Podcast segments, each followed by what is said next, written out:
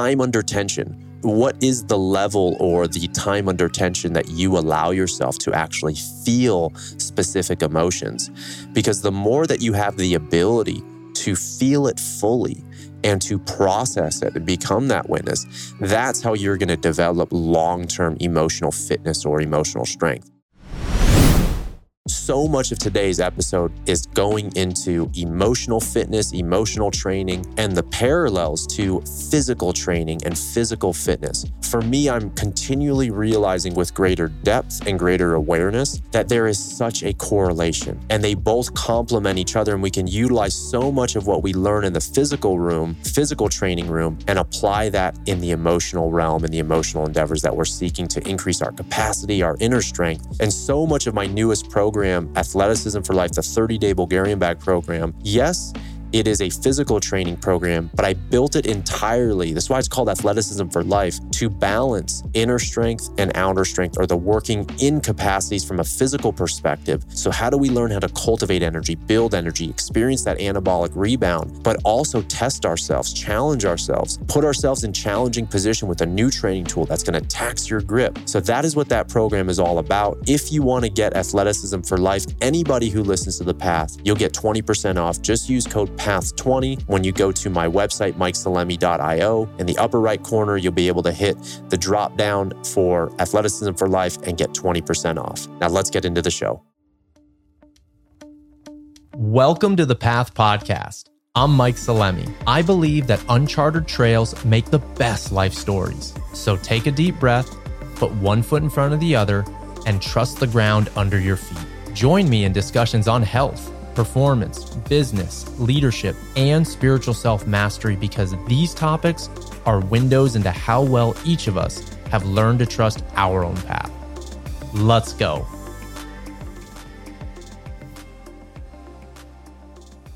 I am locked. I am loaded. I am dressed and ready, about to head on a flight to Boise, Idaho, and head out to the headquarters of Suples Training Systems, the inventors, the makers, the creators of the Bulgarian bag and the entire Suples training system. So I'm really excited for this trip because I'm going to move, I'm going to learn, probably may coach a little bit on this trip. But that being said, as I'm heading out there, strength and conditioning, fitness, the Bulgarian bag, the adaptability, the movement capability, is such at the forefront of my mind. Plus, we just launched Athleticism for Life, which is the 30 day Bulgarian bag program. So, strength training and conditioning, while it's always very present in my life as a coach, it's just right at the forefront. Now, with that said, I've been thinking more and more about the parallels of strength and conditioning, or let's just say physical training and physical fitness, and then emotional training and emotional fitness. Now, I'm also coming off of yesterday, I had uh, the first Kundalini yoga practice that I've had in quite some time. And so it was hard.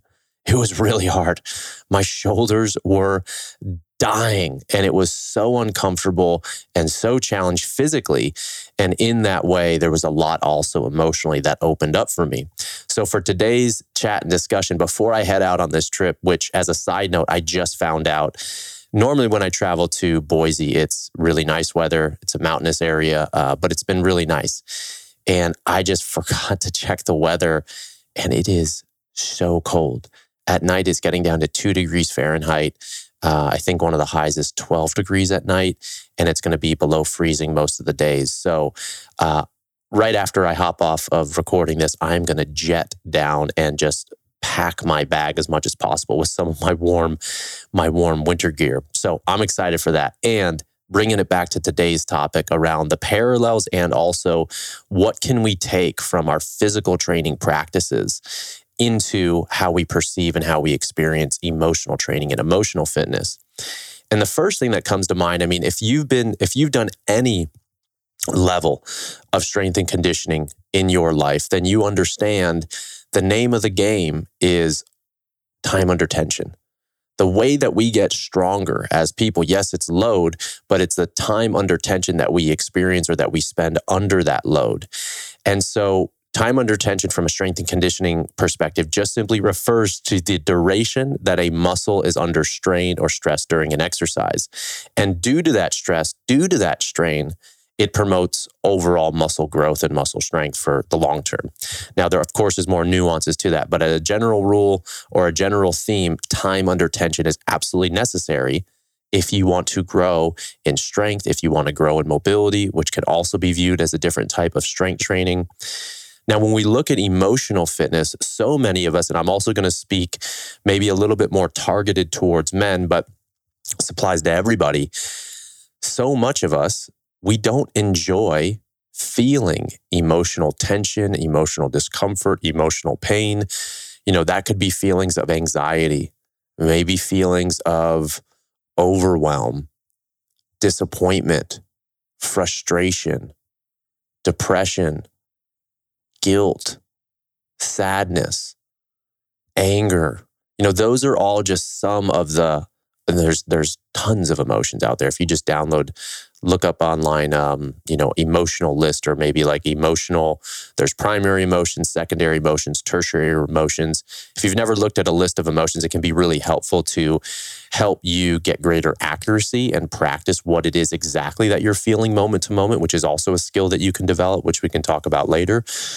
But in the context of time under tension there is a difference, and I may have shared this in prior podcasts. There is a difference between processing something that you're experiencing and dwelling in it. Now, while I will say, in order for us to develop time under tension, we need to allow ourselves, or it can be really beneficial to allow ourselves the permission and the space to fully feel the emotions that we're feeling. And not just negative this also goes with positive because oftentimes we we associate you know not wanting to experience specific emotions as the negative but there's plenty of people myself included at times that will not allow myself to experience pleasure I, or uh, there's a resistance to that, or experiencing even joy, being fully with the moment, experiencing the joy of the present moment to its fullest. And that's also very characteristic or common in men. There tends to be a difficulty in experiencing pleasure or play. And oftentimes it can show up that if and when men do allow themselves to experience the capacity of play in a given moment, it needs to come after some amount of accomplishment or achievement or earning that place to have that uh, that playful moment with the family or to go out and play ball with the homies to enjoy that dessert. It's something that we quote unquote have to earn. And so even our relationship to pleasure there's almost like conditions for that. So when it comes to once again time under tension i really feel that just like in the weightlifting room that the more time under tension, both in a given workout and then over the duration of time, which we'll discuss later, is paramount if we want to grow in our athletic, in our strength, in our endurance, in our performance goals. And it's very similar when it comes to emotional fitness or emotional health.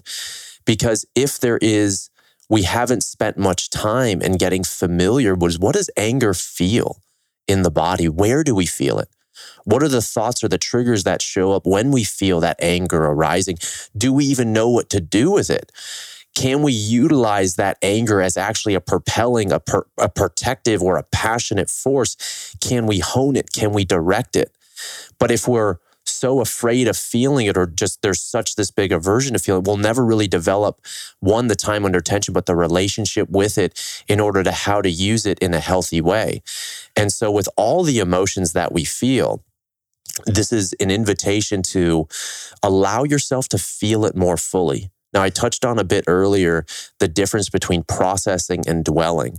Now, many of the men that I coach, and again, even myself, the reason why I can identify this is because first and foremost, I can see and feel this in myself. And if I can't, oftentimes uh, it's why I get stuck in a repetitive pattern. And so sometimes it's helpful to have someone else identify it, or it takes some degree of pain or some high degree of pain for me to actually wake the F up. So the difference between processing an emotion and dwelling in an emotion is when you get stuck in the story and when you go almost down this downward spiral, and it can be really seductive, the inner critic shows up, and then we shit talk ourselves, and then we blame and project others. We keep going down. We almost get like lost in the sauce, right? I imagine you've experienced that in some way, shape, or form in your life multiple times if you're a human being. Now, the difference between getting lost in the sauce or let's just say dwelling when a specific stressful situation comes up or we experience, let's say, a negative emotion, between processing it. Processing it is how we can allow ourselves to feel it more fully and tune into potentially the subtleness of the sensations that we're feeling. Does it feel heavy? Does it feel dense? Does it feel expansive? Does it feel contracting? Does it have a specific color? Is it focused more in one part of the body? Like for me, particularly, I hold a lot of anger and frustration, for example, in my jaw. And it literally feels, or I might notice I'm clenching my teeth. And I might notice almost like my jaw getting fatigued, like the, the muscles right on the outside of the jaw. I'm just like, man, I'm just so angry. And sometimes what gets me aware of it is actually just simply the tension in the jaw. So I might notice the sensation first and then actually be, wow, what am I actually feeling in this moment? Why am I clenching my teeth? Why am I grinding my teeth? If you go to a dentist and they say you grind your teeth a lot, what I would imagine is there's increased tension in the jaw. And of course, it could be a structural issue. But then once again, what's driving it? Is it the chicken or the egg? Is it something unprocessed? Something that you're avoiding or an argument or some way you are or not showing up in your intimate relationship and it's just off gassing in the jaw. But when we are again processing something, we're being an investigator, and there's almost like this degree of detachment. It's when we merge with the emotion fully, when we can't separate a level of either objectivity or becoming a witness, when we fully merged, and that's going to happen in the human experience, it's very hard to actually get perspective and once again, not get lost in the sauce. And so the breath can be a very helpful tool, but just simply having the awareness of what is the emotion? Where are we feeling it in the body? What are the sensations connected to it? Can we identify any trigger? Is there a memory associated with it? And then probably most importantly, can we allow ourselves to feel it fully, but not necessarily merge with it? And that there's a difference, there's a difference there. Okay. So, time under tension, what is the level or the time under tension that you allow yourself to actually feel specific emotions? Because the more that you have the ability to feel it fully and to process it and become that witness, that's how you're going to develop long term emotional fitness or emotional strength. Again, not too dissimilar from the gym. If you never train or never develop a relationship with healthy weights, then you'll really, really never know what it feels like to have 300 pounds on the bar. And so when you get there in the future, you're probably going to develop either compensation strategies or those are going to show up. You'll always find the path of least resistance. The body will always go towards that path of least resistance. So until you've developed a new groove and a new relationship with it, which in my opinion, there's no other way to do it than putting time under tension and then looking at how you interact with that weight on the bar and also uh, with the emotions it's going to be very hard to move forward. So, time under tension, absolutely critical. Huge parallel between physical fitness or physical training and emotional. Now, the other thing that I will say is skill transfer. You know, if you're listening to this podcast or you've gotten any of my programs, you follow me on social media, you know that one of the things that I love sharing, probably more than anything, is developing movement skill developing, of course, movement capacity. Those are probably the two most things that I get excited about. Teaching people how to build capacity physically, and there's a direct correlation to emotionally, and then skill transfer. So, for example, that's why I love the Bulgarian bag and why I keep going back out to the headquarters to learn, to train, to be immersed, to learn the different skills of how can I move with greater ease and control and transition and level change. So, to move from a standing position, for example, let's just say on the Bulgarian bag snatch or the kettlebell snatch, and then quickly drop into a swing squat, and then quickly maybe locomote, do a walking spin. So, the ability to develop these fundamental skills and not only transfer them within the practice and from movement to movement, but how can we utilize those skills that we learn in the gym and also see them transfer outside of the gym? And when we come to emotional fitness, uh, or emotional training, let's just say, you know, there's so many things that we can begin to uh, practice. Like, for example, gratitude.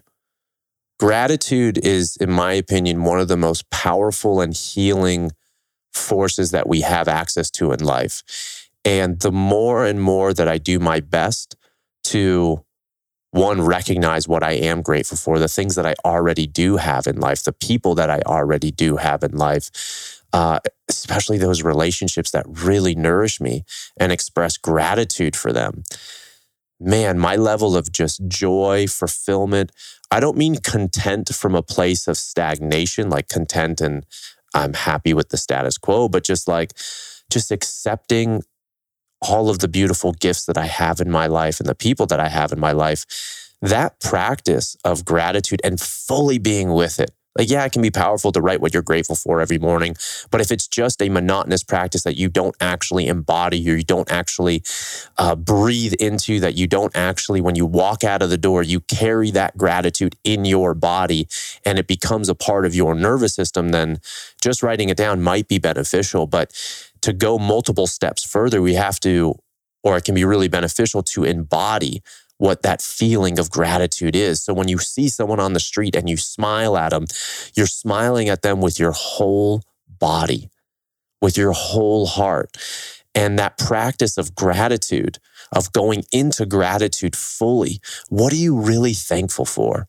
What are the things that you already have that you're grateful for? Maybe it's just simply the ability to have a stable roof over your head, or just to purchase the type of food that you want to eat, or that you have one person in your life, and sometimes it only takes one that you can genuinely talk to. You know, in the last podcast, I talked about the dream team and identifying those detractors and expanders in your life and how to identify people with core values and to really, it's so important to develop and hone in on the people you want in your life because as I shared in that episode, you not only are the sum of the five people that you spend the most time with, but you're actually the sum of the five nervous systems you spend the most time with.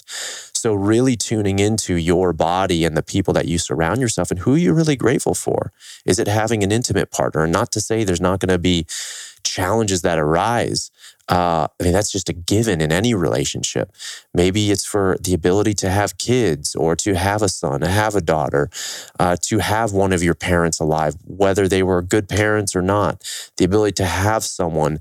I mean, that is so beautiful. And when you take the practice of feeling gratitude and expressing gratitude, verbally or non verbally, maybe it's just smiling at someone, expressing gratitude for the things that you have you can take that into all aspects of your life. Just like the skill transfer of how to develop the agility or the ability to level change with the Bulgarian bag may transfer in your ability on the baseball field or on the softball field to quickly level change from the standing position and then someone hits you a ground ball boom you drop to the floor you know drop to the floor but you you lean over you hinge over you grab the ball and then you throw for that double play just how that can have a transfer into your preferred sport, activity, whatever it is you like doing. The practice of gravi- gratitude, as just one example of one of the things that we can hone, can have a transfer into all relationships. Of course, how you experience life, but then how everyone else experiences life and their experience of you as well. The other thing in terms of uh, you know skill transfer there's so many of us, you know, I think I don't even remember what the the stat is exactly, and I don't even know how honestly one would measure this specifically, but um, you know, I've heard Paul say this, I've heard other people, and I'm gonna probably gonna misquote the exact stat, but it's something like most people think, I think it's like 80 to 90% negative thoughts a day. 80 like it's a vast majority it's, it's got to be at least 80 but again i have no idea how that's being measured but just the concept of it feels really true like I'll notice myself getting into these nog- negative thought patterns. And if we even just break down the word pattern right now, pattern is something repetitive. It's a loop, it's a cycle.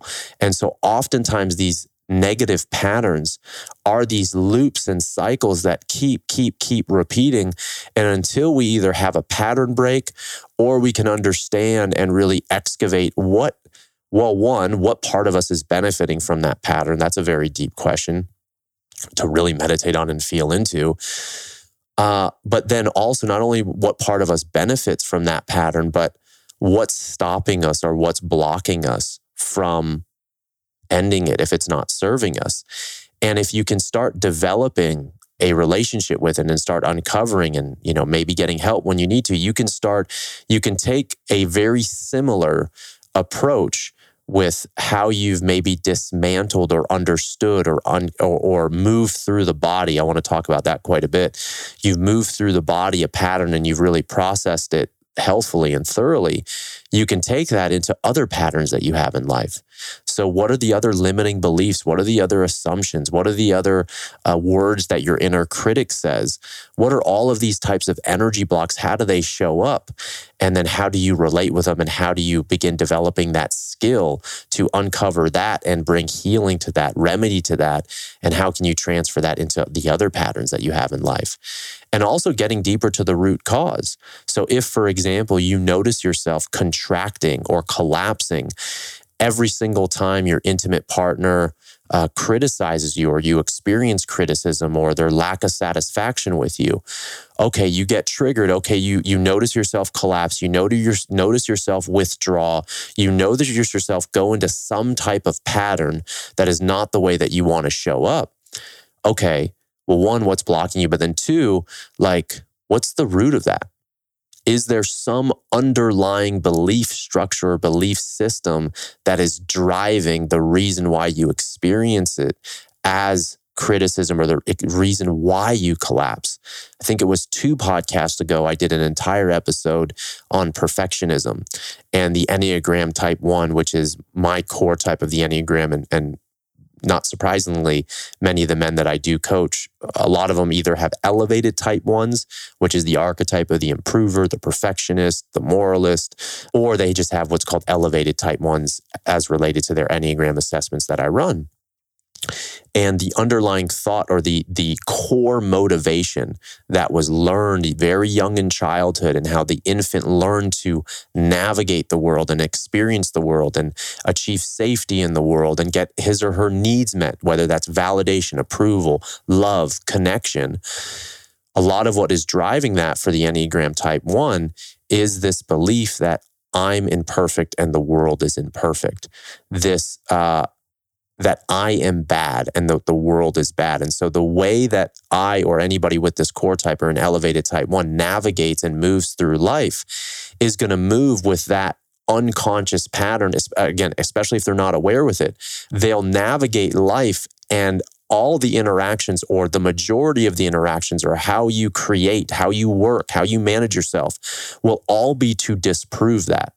And I don't want to go too much into this specifically because I did a whole podcast on it. But for example, if I feel, I use this example in that podcast, that my professional creations, the way I produce programs is never enough then I is not good enough time and time again, then I'm going to keep reshooting, then I'm going to keep studying more and more, then I'm going to keep putting out better content, which is beautiful. However, if it's all coming from the energy of lack that it's not good enough, then it's just going to repeat that cycle. But if it comes from a place of love and just a genuine care to share wisdom with the world, they may be two similar products at the end of the day. Both are have this high level of standard, very high quality, but they were both created from different energies. So, bringing this all back to having an understanding of what are our triggers, uh, how do we notice ourselves collapse, and then what's the underlying root that's driving that? We, if we have that underlying root, if we can understand the main belief structure that is driving so many of our behaviors and thoughts on a given day, then we can transfer that to the energy blocks or the triggers that happen after that. And it is a process. I will say this is life's work.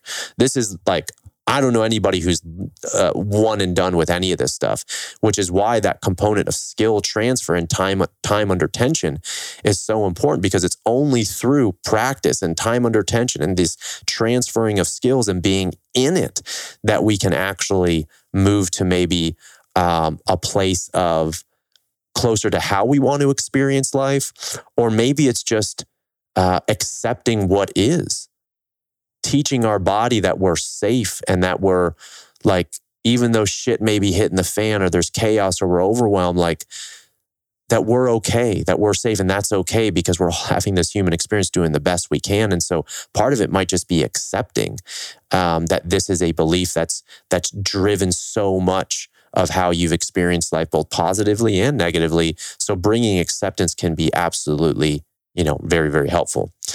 Now, when it comes to once again physical training and emotional training, I mean, probably the first place that I really learned how to effectively or productively, let's say, set goals was in the gym. I mean, that was one of the reasons why I loved strength and conditioning, and maybe part of the reason why you love going to the gym, because the, the strength and conditioning room can be an incredible training ground where we can learn to set goals, to see objective measurements of progress. As a young man, I remember I was 15 right now. I have this vision of me walking down the halls of my high school in San Mateo, California and I was definitely, uh, I mean, I was definitely, I had, I had a good group of friends. It was all guys school, but I was definitely in many regards an outcast. And if any of my friends from high school are listening to this, I know there's a few who who follow my work.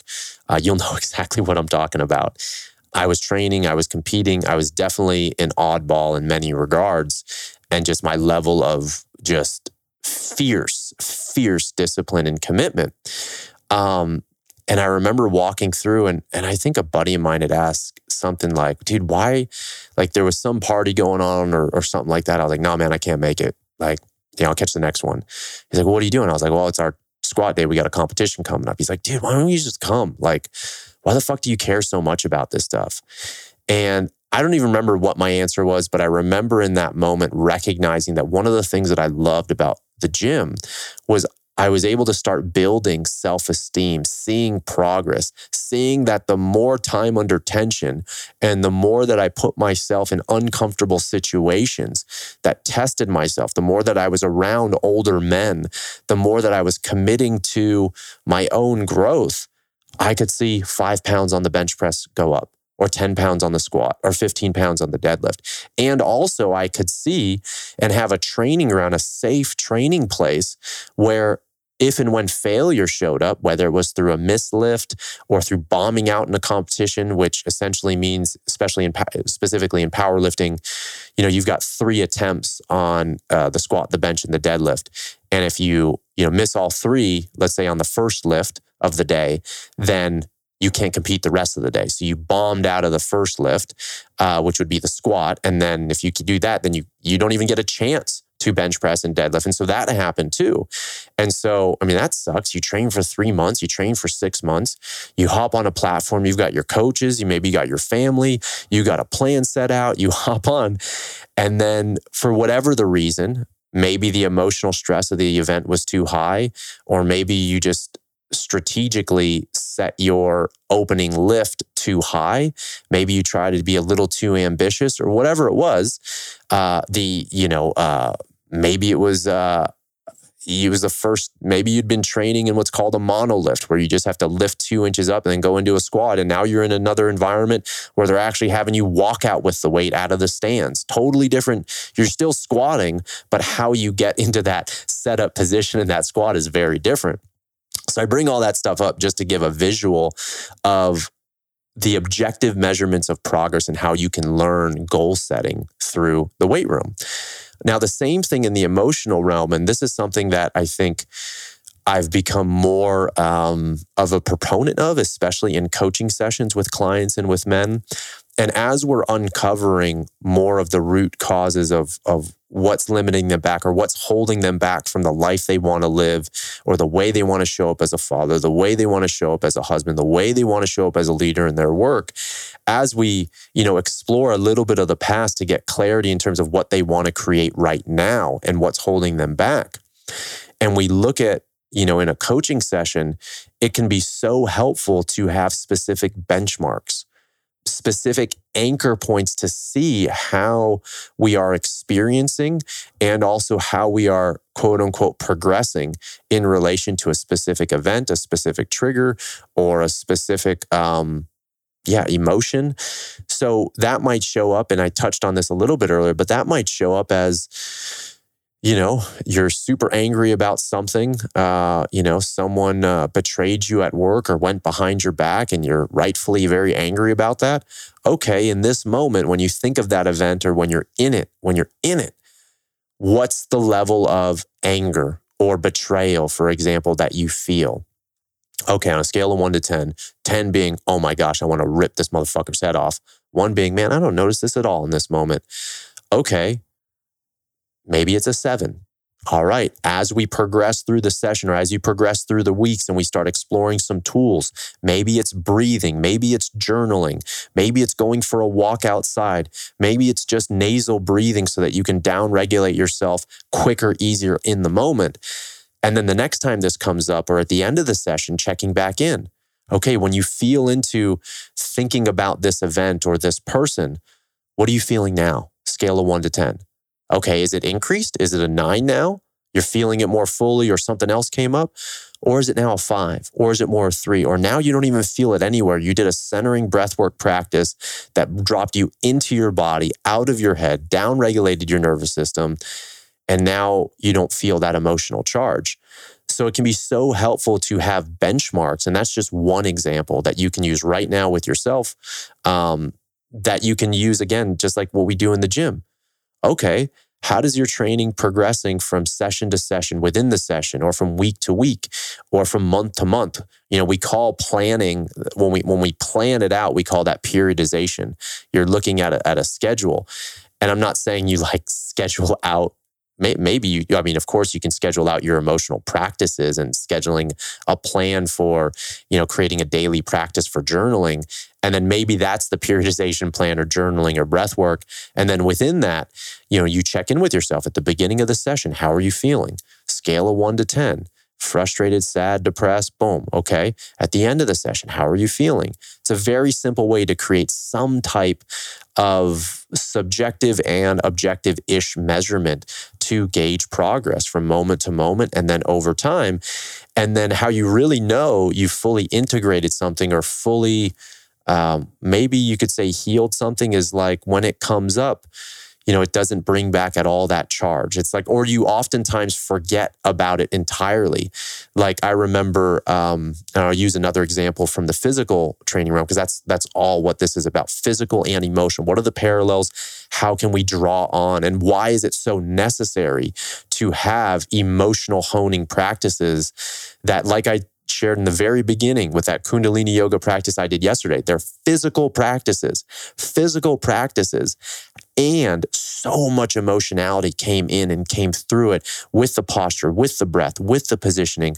So, in real time, through the physical body, which can be such a helpful place, a practical place, a place that there's no, I mean, in that practice, I mean, there was no, um, there was no question that I was struggling physically and emotionally and wanted to get out of the posture and out of the position and wanted it to end and things were uncomfortable.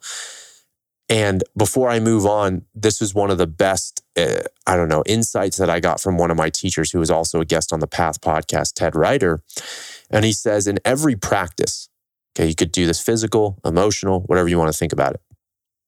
You have the practice itself. So you have the posture, the position itself. So let's say I'm doing a breathwork practice and I'm holding my arms up for 20 minutes straight. Killer. That's the physical practice, and there's a specific breath coordinated with it. That's the practice itself. What's the posture? What's the position? What's the breath, right? The mechanics of it, let's say. You have the relationship to that practice. So when you're in it, what's coming up for you? And then where do you see that also show up in other areas of your life? Where else, when things get hard, when things burn, when things get uncomfortable, do you just want to run the opposite direction? Do you uh, collapse? Do you contract? Do you constrict? Do you close down your heart? Do you get reactive? Do you get defensive? So you have the practice itself, and then you have your relationship to the practice. And so bringing it back to goal setting and progression that we can learn in the gym and also use something similar with the emotional realms, like having a structured practice that you can go to and have objective measurements of progress and that number scale or scaling type questions scale of one to five, scale of one to 10, scale of one to 20. Where are you at now? Where are you at the end? Those can be very helpful ways in terms of measuring progress and utilizing some semblance of goal setting in your practice. And and I've said this so many times, and now I'm realizing more than ever. Maybe I knew this early on, and I and I think I did, but now working with so many men and also just being more reflective into my own life, I'm like, I guess I'm understanding with more depth, with more depth, or maybe with more of like a holistic lens, just how having physical practices that you commit to, not only can you find something correlated in the emotional realm, but how physical practices in and of themselves can open the doors emotionally for us. And practices like Kundalini Yoga could be an amazing practice to explore that, or like breath work, things like that, where you can use. Um, it depends what type of breath work and, and that sort of stuff, but you know it can really um, there's an absolute carryover an absolute transfer there. Now, next, when we look at, you know, eh, when I look at uh, when I was competing in kettlebell sport or in powerlifting and, and definitely reached a respectable level in terms of uh, competing and in competitions, all that stuff. But when I look at even just the numerical numbers, I was able to squat, bench, and deadlift. So in the gym, my best lifts were 615. No, I'm sorry, 605 on the squat, 615 on the deadlift, and then about 470. I always forget if it was 470 or 473. I don't remember in that in that one if it was kilos or uh, or pounds, but it was like 470 ish. Let's say 470 on the bench press. So respectable numbers when I look at what it took to get there, it was not one of the best also advice I ever got from my lifting coach, Steve Yugi at the time was man, strength training, even though it's strength training uh, or power training in some regards, depending on if you're doing Olympic weightlifting, this is a marathon. This ain't a sprint. So drilling in, it is a long game. Of course, there can be, you know, massive gains in short amounts of time, depending on what level you're at. Like, for example, if I were to take a novice lifter or a very youthful lifter, like if you gave me a high school athlete, you know, I don't even know. I could give him a 200% increase on his squat in a matter of a month, two months. I don't even like it could be uh, hundreds of percents depending on what his background is, where he's at. You know, his nervous system's very fresh. Uh, but the more advanced that you get or the higher level that you you compete in that you train, it's like you'll never get that types of, of gains. Like if you're if you're getting 1%, 2% every few months or a year, like especially when you're at the highest level, like that's that's a massive jump. So but all that to say is just the the theme of it being a marathon, the theme of it being a long game very similar in the emotional training realms. Like, yeah, you can absolutely have quantum leaps, have breakthroughs. You do things like a breathwork session or you have a, a well guided plant medicine experience. Like, you can have these massive breakthroughs.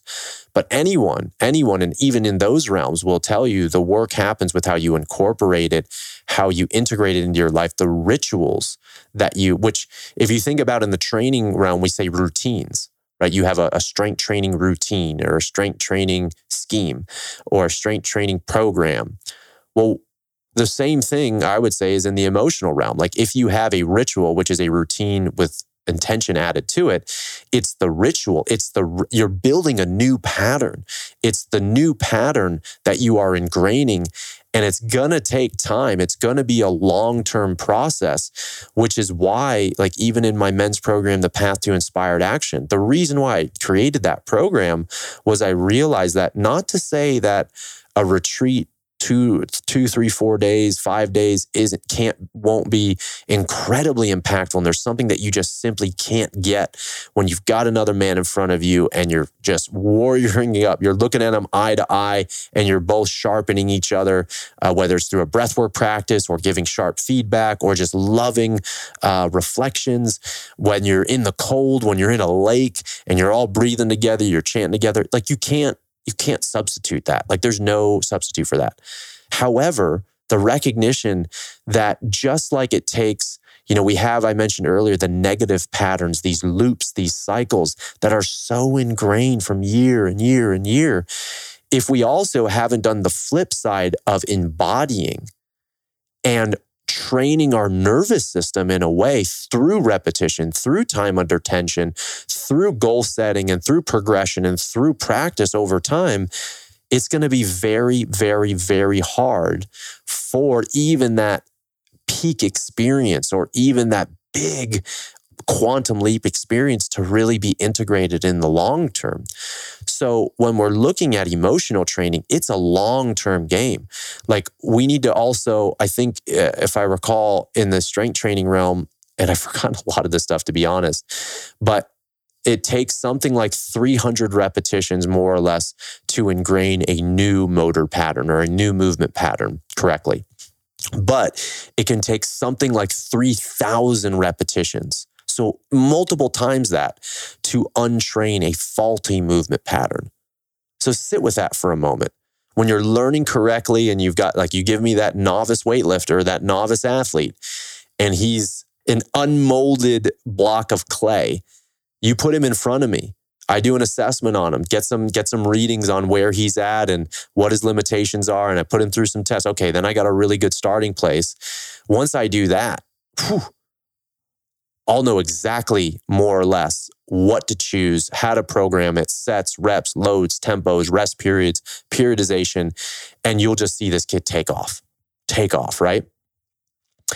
And when we look at that in the the the emotional realm in terms of the long-term plan of it, lasting change is going to take long-term commitment and is going to take that same approach, that same repetitive new pattern of how you want to show up in the world, to embody it fully with body, heart, mind, how you interact with the world. And you're going to need repetitions of that pattern. So, again, I'm jumping around a little bit, but 300 reps, I'll train that kid well. But if there's a faulty movement pattern, let's say his knees cave in over and over and over on the squat, and he hasn't been able to fix it you know, I might be able to do some activation stuff, but depending how, not only how long it's been, the imbalances in the body, how it's affected things up chain and down chain. So, what's it done to change the movement of his ankles, of his foot, of his hip? Probably going to have a lot to rework, much more than even just cueing him, hey, push your knees out or line your knee up with your second toe. Probably going to have to do thousands of repetitions potentially to correct that.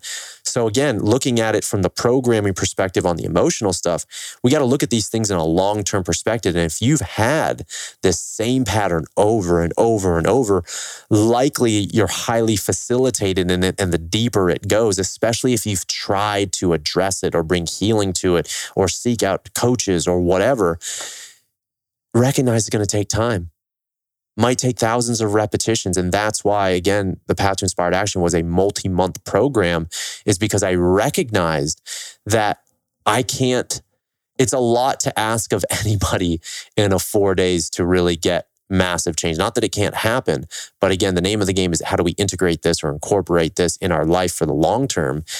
And that's why I wanted a longer container so more of life could happen with the men.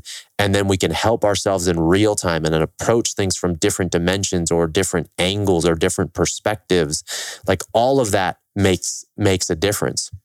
So, looking at emotional training and emotional fitness and your emotional practice as a long, long, long term game. And this is also why I think that there's, you know, why I think there's a huge place for things like um, whether it's yoga or any type of flexibility practice, like physical flexibility, because I mean, this is the truth. Like, the more physically flexible I have, the less bunched up, like, the more tension I hold in my shoulders or you hold in your shoulders, the more your shoulders ride up. The more your shoulders ride up, especially if you're working at a computer all day and you round your back and you round your spine. Like, you just can't like you just can't tell me that's not going to have a carryover emotionally.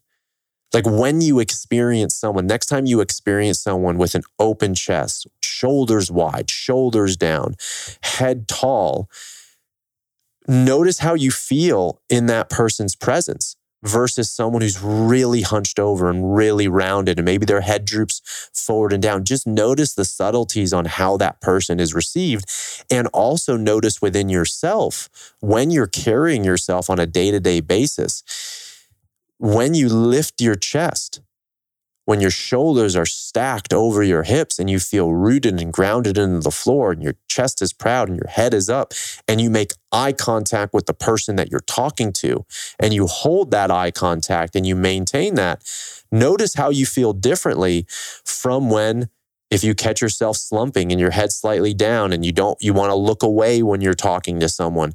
Like just notice the subtleties of how that feels. So this is why i believe as well that again taking the the transfer of what you can learn in the physical realm like the more physically flexible you are the more open that your hips are the less physical restriction the more you will have access to greater ranges of motion. And like again even with mobility with mobility, the more strength you have across ranges of motion and through different angles, the more not only you will have access to them, but that you will create safety and move with control and grace and ease in those positions or in those movements. In the emotional realm, the more flexibility you have, the more quote unquote time under tension through the range of these emotions that you have, the greater you're going to be able to move through them with greater ease and grace and acceptance and compassion. That's what we're training. We're training, yes, accountability to be better men or better women in life, but also the the the the flip side of that is, and I've shared this also in the past because I feel it's so so important. How can we hold ourselves accountable? Not let ourselves off the hook, but how can we also maintain a level of compassion as well? Because oftentimes with accountability comes a very harsh inner critic for myself and for many people.